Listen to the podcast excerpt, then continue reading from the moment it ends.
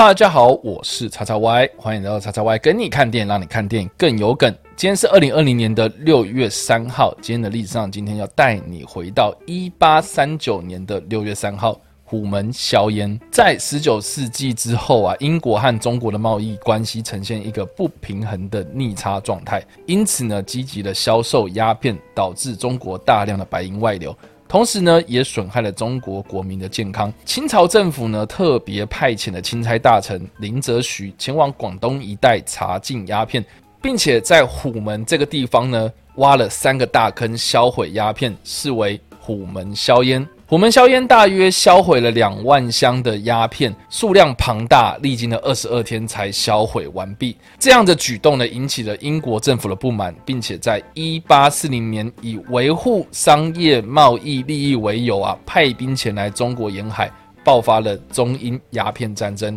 英国军队一路从广东北上啊，清廷呢以惨败做收场。双方在一八四二年签订《南京条约》。清朝政府呢割让香港，并且被迫开放广州、厦门、福州、宁波、上海等五口通商。隔一年呢，更签订了续约，让英国享有领事裁判权，设立了租界地、协定关税以及片面最惠国等四大特权，开启了近代中国不平等条约的先例。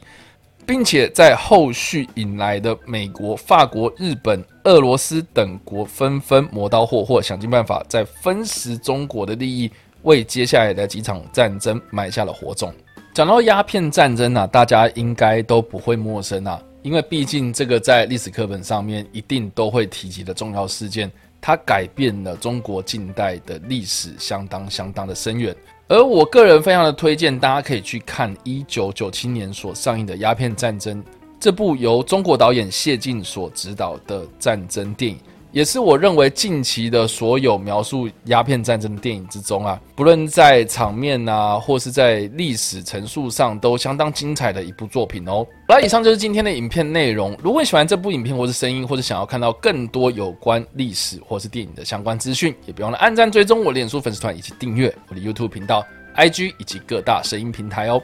我是叉叉 Y，我们下部影片再见哦，拜。